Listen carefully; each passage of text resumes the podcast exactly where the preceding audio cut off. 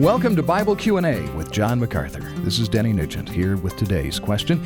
Okay, John, please explain for us a statement by Jesus from Matthew 27:46. That's where the Savior, hanging on the cross, cried out in agony, "My God, my God, why have you forsaken me?"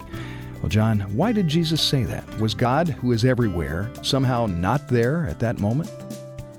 Well, of course, it doesn't mean that God wasn't there. God is everywhere at all times.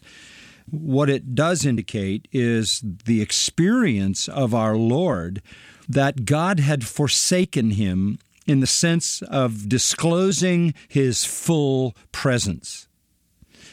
When our Lord says, Eli, Eli, lama sabachthani, he's not saying that all of a sudden there's a vacuum in the universe and God is absent.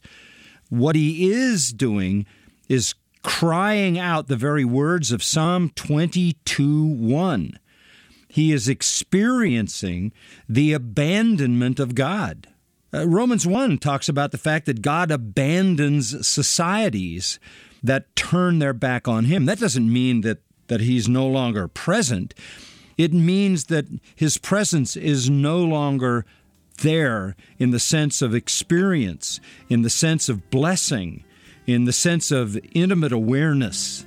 And of course, as our Lord was feeling and enduring the outpouring of divine wrath that was coming on him from God Himself, in the darkness of those hours, it was clear that he was experiencing the presence of God in a way completely opposite of anything he had ever known before. It was as if God had abandoned him.